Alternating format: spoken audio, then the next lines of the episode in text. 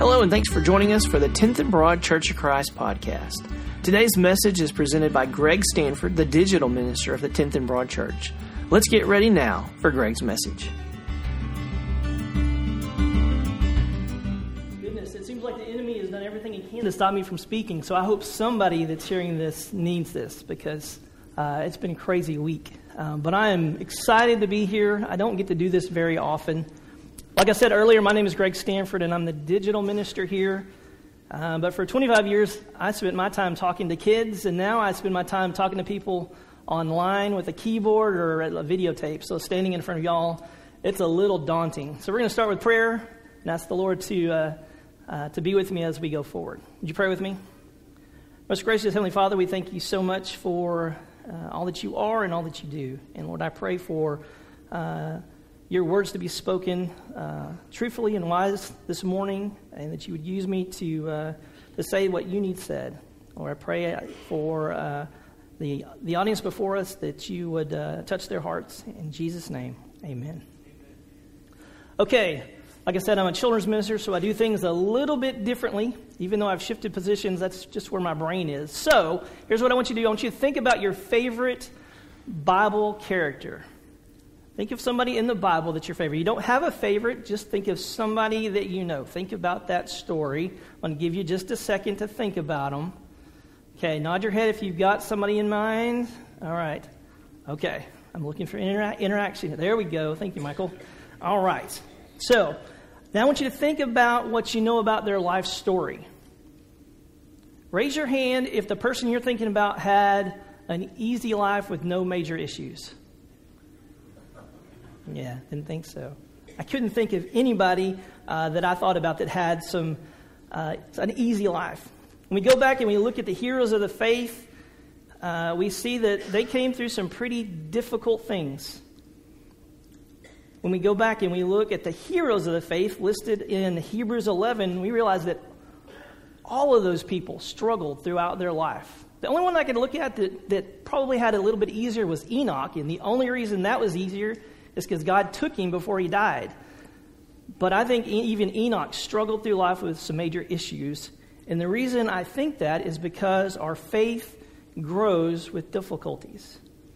For the last five weeks, we've talked about how God grows our faith, how he uses providential relationships, personal ministry, practical teaching, and private disciplines. And this morning, I get the honor of bringing the series to a, to a close, and we're going to look at the idea of pivotal circumstances. These are the unexpected, unplanned events that pop up in our lives. They can be positive events, like mission trips or the birth of a first child, but more often than not, it's a negative, out of blue thing that hits us. That when we come through the other side, our faith is stronger, deeper. C.S. Lewis, in his book, The Problem of Pain, put it this way God whispers to us in our pleasures, speaks in our conscience, but shouts in our pain. It is his megaphone to rouse a deaf world. I mean, think about it. How often do you hear of somebody's faith journey without hearing about something big or unexpected happening? And when you listen to them, you think, well, that wasn't a positive, that was a huge negative. But they say, you know, I couldn't have come through that like I did without God. God did something in the middle of that situation that I don't think He could have done any other way. I wouldn't wish that on anybody else, and I don't want to repeat it, but I don't think God could have done it the way He grew my faith any other way. That is a pivotal circumstance, a defining moment. At the time, God probably or may have felt a million miles away but on the other side of that event, that circumstance, you realize how close God was. Somebody put it this way at that point, you knew God knew your name. And think about that God knows your name. When you pray, you know who you're talking to. James chapter 1, verses 2 through 4 says, Consider it pure joy, my brothers and sisters, whenever you face trials of many kinds, because you know that the testing of your faith produces perseverance. Let perseverance finish its work so that you may be mature and complete, not lacking anything. I'm sure many of you sitting in here in the audience and online can think about situations and events in your life, either in the past or maybe happening right now, that would fit the definition of a pivotal circumstance. Let me warn you don't downplay your circumstances by comparing it to other people. When I think back to my own defining moments and how God worked in my life, sometimes I realize that compared to what other people, people go through, I mean, they're nothing. But those things were pivotal, pivotal times in my life, and that makes them powerful. When I think about how God led me to be here this morning, standing on this stage, uh, it's a little unbelievable. Raise your hand if you knew me growing up. Some of you did.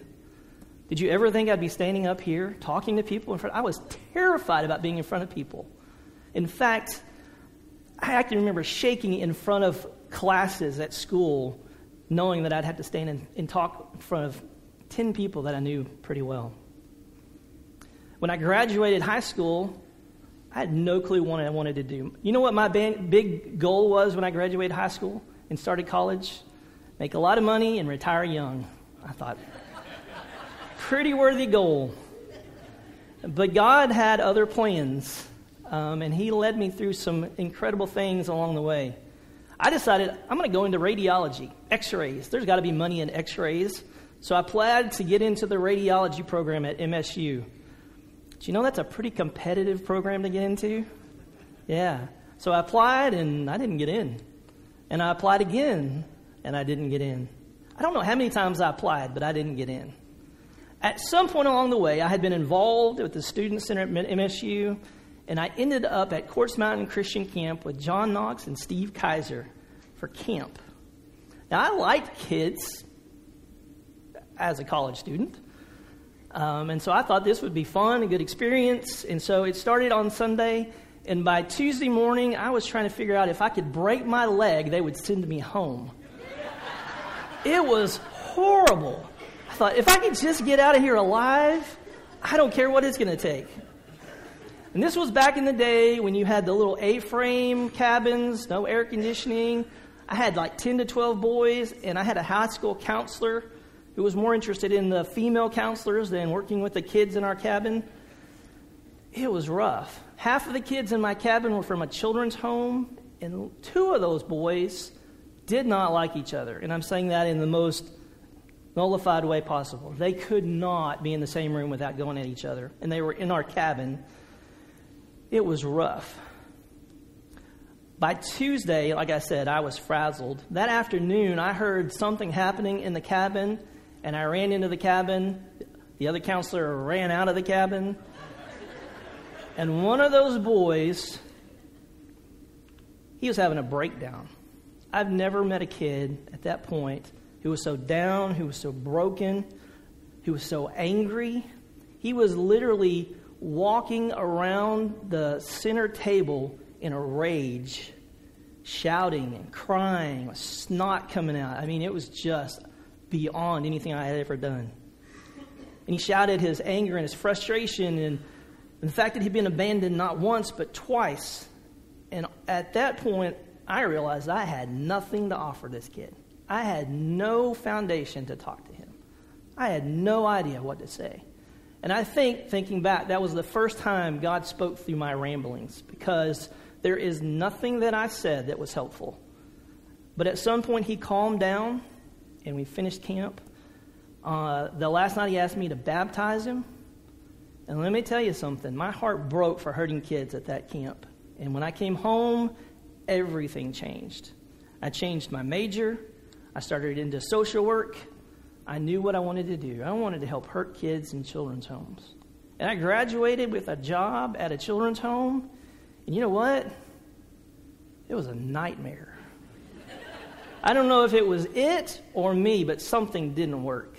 And so I resigned uh, in a short time and came home lost, not knowing what God had planned because everything that I thought He was going to do was not working out. I came back and I started teaching the boys' class that I worked with for years, the Sons of Thunder. Uh, some of those guys are still around. There you go. And at that point, Larry called me into his office, or I came and talked to him at one point, and he said, Have you ever thought about children's ministry? And I said, I've never heard of children's ministry. And it just kind of so, uh, went from there. It was not a smooth hire, but things got to where it was. In 25 years, I, I, stayed in that position. Um, but how God got me there was amazing. We're going to look at some people in the Bible that had some pretty incredible situations. Uh, we're going to spend some time this morning with one of my favorite guys in the Bible, Joseph. If you notice Joseph, Joseph is one of those guys whose story we get to see the bulk of his life, uh, from really the beginning to the end and everything in between. So I'm going to kind of pop through there because it's uh, it's like 20 chapters, and so if you haven't read the story of Joseph, it's in Genesis 30 through 50. I would encourage you to, to read that this week. Okay. All right, so as we go through the story of Joseph, we're going to do something uh, that should be a little interactive so you're not sleeping on me. If I say something uh, to you about a situation that Joseph went through, I'm going to ask you, was that a good thing or a bad thing? Good thing, I want you to give me a thumbs up. Everybody try that. Get that thumb working. There you go. If it was a bad thing, thumbs down. All right. You can do that. Break out of your comfort zone a little bit. Be inter- interactive. So Joseph's story starts in Genesis 30 when he was born into a di- dysfunctional family. And when I say dysfunctional, I mean dysfunctional. Um, his dad had, had four wives, and they were at each other. It was a mess. It was a family filled with bitterness and jealousy and fighting. Joseph had 10 older brothers that hated him. Uh, now, the thing is, Joseph was a little bit spoiled. I mean, it was well known to everybody that his dad loved him more than the rest of them. And that was displayed in the, clothing, the clothes that he wore and his multicolored coat you've probably heard of. His brothers hated him. And it was so bad that at one point they decided, we're just going to kill this kid. Luckily, his older brother had a little bit more common sense. But, but in the process, they sold their brother uh, as a slave. Genesis 37 27 starts out the story. It says, Come, let us sell him to the Ishmaelites, not lay our hands on him. After all, he is our brother, our own flesh and blood. And his brothers agreed. Is that a good thing or a bad thing? Yeah, slavery. So Joseph was carried to the land of Egypt, where he was sold as a slave to a man named Potiphar. A slave. Could it get much worse than that? But Genesis 39. The Lord was with Joseph so that he prospered and he lived in the house of his Egyptian master. When his master saw that the Lord was with him and that the Lord gave him success in everything he did, Joseph found favor in his eyes and became his attendant. Potiphar put him in charge of his household and he entrusted him to the care of everything that he owned. From the time he put him in charge of his household and all that he owned, the Lord blessed the household of the Egyptian because of Joseph. The blessing of the Lord was on everything Potiphar had, both in the house and in the field. All right, Joseph. Good? Bad? Good. Yeah, things are looking up. Doesn't stay up, though. Potiphar's wife took a liking to Joseph. Nothing good could come of that. He would have nothing to do with her, so she lied to Potiphar about him. Potiphar was in a rage and had Joseph thrown into prison. Good? Yeah. Slavery, prison, ah, not a good thing. But while Joseph was in prison, the Lord was with him. He showed him kindness and granted him favor in the eyes of the prison warden. So the warden put Joseph in charge of all those held in the prison. And he was made responsible for all that was done. The warden paid no attention to him or made, paid no attention to anything under Joseph's care because the Lord was with Joseph and gave him success in whatever he did. Good? Bad? Yeah, good. Just kind of got this up and down thing going on. While Joseph was in prison, two of the king's servants, a baker and a cupbearer, cupbearer is like a food taster, they ended up in the same jail that uh, Joseph was in. They both were having strange dreams, and the Lord allowed Joseph to tell them what their dreams meant. The baker, well, he was going to be executed, but the cupbearer, he was going to return back to work. And so, sure enough, those dreams came true. The baker, he was executed. And the cupbearer, he returned to the palace. But Joseph, before he left, he said, You gotta let the you gotta let the Pharaoh know. I mean, I was kidnapped, I was taken forcefully from my home. I am innocent, I don't need to be in prison. You just gotta let the Pharaoh know to get me out of here. Well, the cupbearer forgot about him. For two years, he forgot about him. But two years later, the Pharaoh had his own dreams, and nobody could tell him what they meant. And the cupbearer finally remembered oh, wait a minute. I know somebody.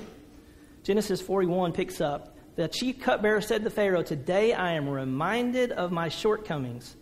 Pharaoh was once angry with his servant, and he imprisoned me and the chief baker in the house of the captain of the guard. Each of us had a dream the same night, and each dream had a meaning of its own. Now, a young Hebrew was there with us, a servant of the captain of the guard. He had told us our dreams, and he interpreted them for us, giving each man the interpretation of the dream. And things turned out exactly as he interpreted them to us. I was restored to my position, and the other man was impaled. So Pharaoh sent Joseph, sent for Joseph, and he was quickly brought from the dungeons. Good, bad, looking up. All right. Genesis 41, it says, Then Joseph, or the Pharaoh said to Joseph, Since God has made, actually, I skipped something. When he got there, he told the Pharaoh, There's going to be a famine. That's what your dream meant. Seven years of good and plenty, followed by seven years of nothing. No food, no crops. And what they needed to do was store up food during the good years to have food available during the bad years. And as a result, Pharaoh said to Joseph, Since God has made all this known to you, there is no one so discerning and wise as you. You shall be in charge of my palace, and all the people are to submit to your orders. Only res- with respect to the throne will I be greater than you. Wow. From a boy to a slave to a prisoner, now he's running a country. Good? Yeah, doesn't get better than that. But, you know, there's so much to the story of Joseph that we're, we're going to miss. Um, but after the seven years of plenty, there did come seven years of famine. Uh, and people came from all over uh, to buy food from Egypt. One day, Joseph looked out, and guess who he saw? Why, there were his brothers. Now, the thing is, he recognized them, but they did not recognize him. And so, for a while, he messed with them. Uh, he had a little bit of fun with them, but in the process, he was, he was looking at his brothers. Because really, he had 12 years of up and downs that he could have laid at their feet. 12 years of slavery and prison. Um, because if you'll remember, he was about 17 when he got kidnapped, and he was 30 when he became part of the Pharaoh's court, when he went into his position. That's 12 years maybe 20 years, actually. It was a long time that he had to deal with all this stuff. So when J- Joseph uh, revealed himself to his brothers, they were obviously terrified because now this guy is running a country, uh, providing food that they need food. But Genesis 45 sums it all up. It says, Then Joseph said to his brothers, Come close to me. When they had done so, he said, I am your brother Joseph the one you sold into Egypt. And now, do not be distressed. Do not be angry with yourselves for selling me, because it was to save lives that God sent me ahead of you. For two years now, there's been a famine in the land, and for the next five, there will be no plowing and no reaping. But God sent me ahead of you to, per- to preserve for you a remnant on earth, to save your lives by a great deliverance. So then, it was not you who sent me here, but God. He made me father to Pharaoh, lord of his entire household, and ruler of all Egypt.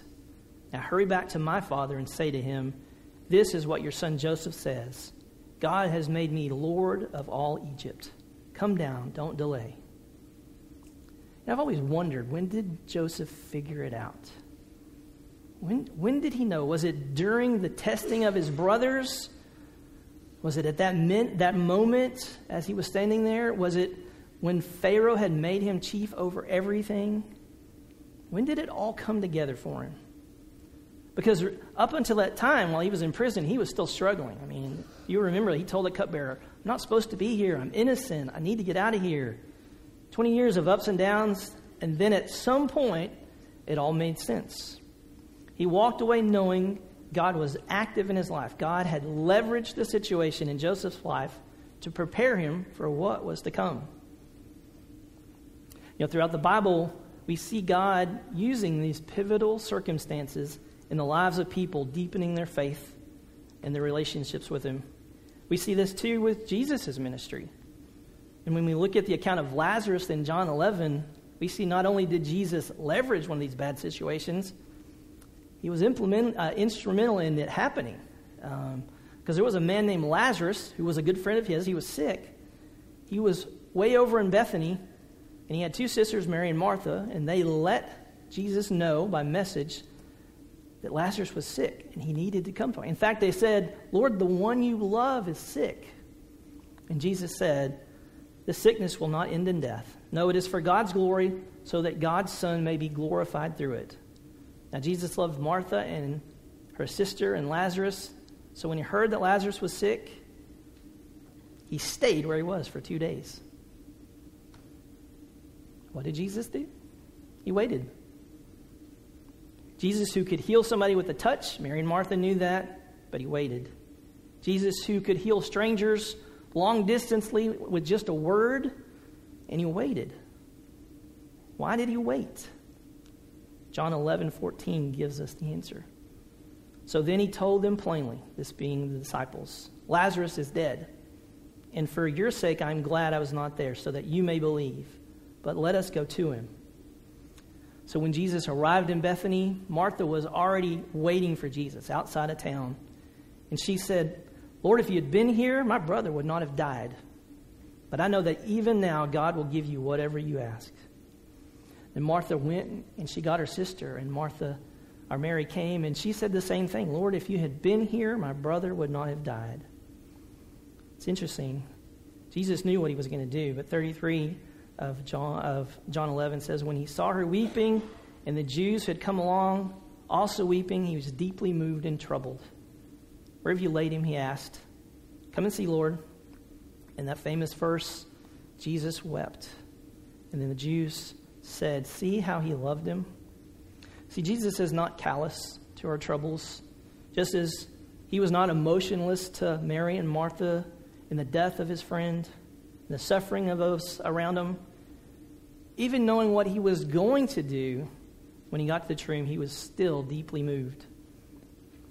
Then Jesus called for the tomb to, to move the stone away, and Martha's response was, Lord, there's going to be a bad odor. He's been in there for four days.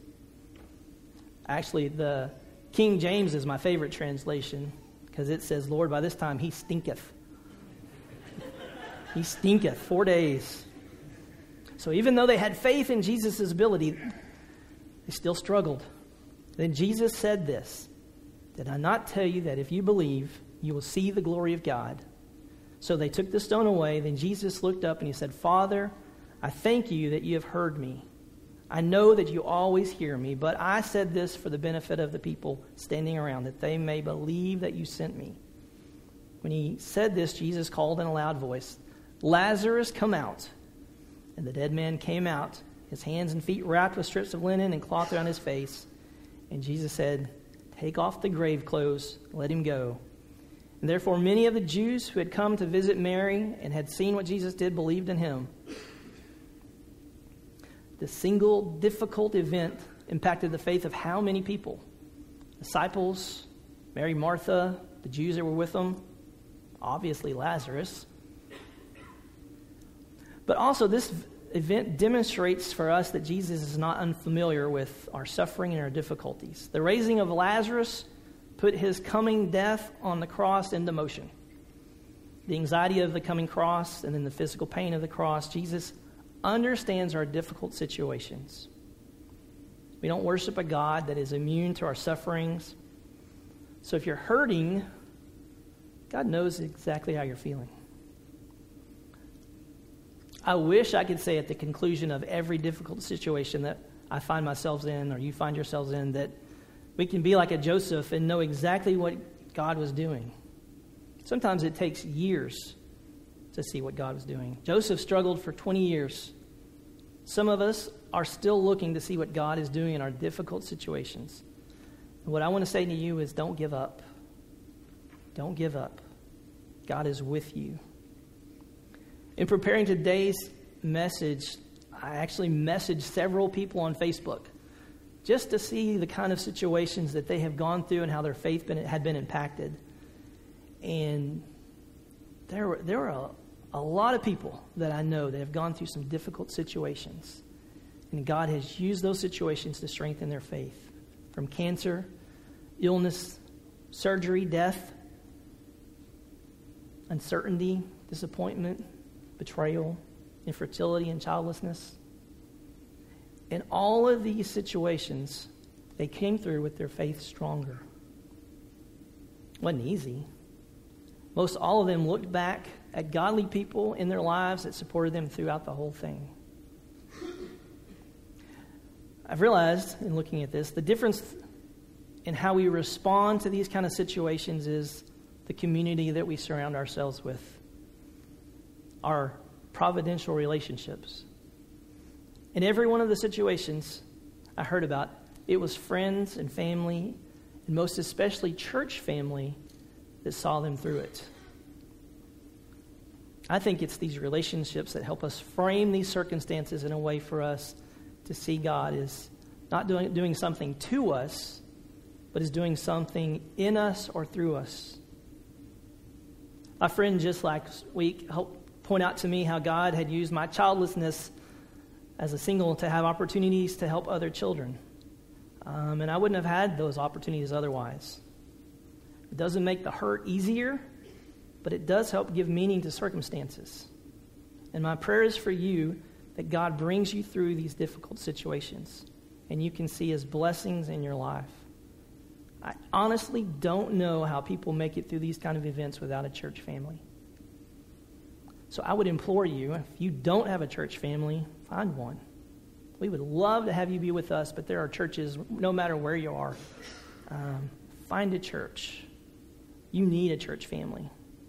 We live in a time where loneliness is epidemic.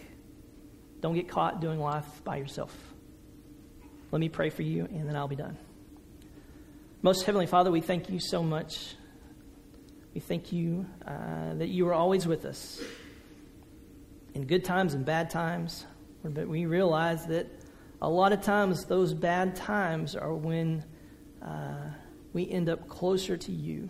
And Lord, we, we thank you for bringing through the, us through those events. Uh, and I pray, Lord, that uh, any of us that are, are struggling with those events right now, Lord, that you would make yourself known, uh, that you would put people around them, that you would use your church to minister to uh, and draw them closer to you. Lord, I thank you for opportunities. I thank you for uh, examples that we see in Scripture and, Lord, the examples that I see around me every day. I thank you so much for loving us. In Jesus' name, amen. Thank you.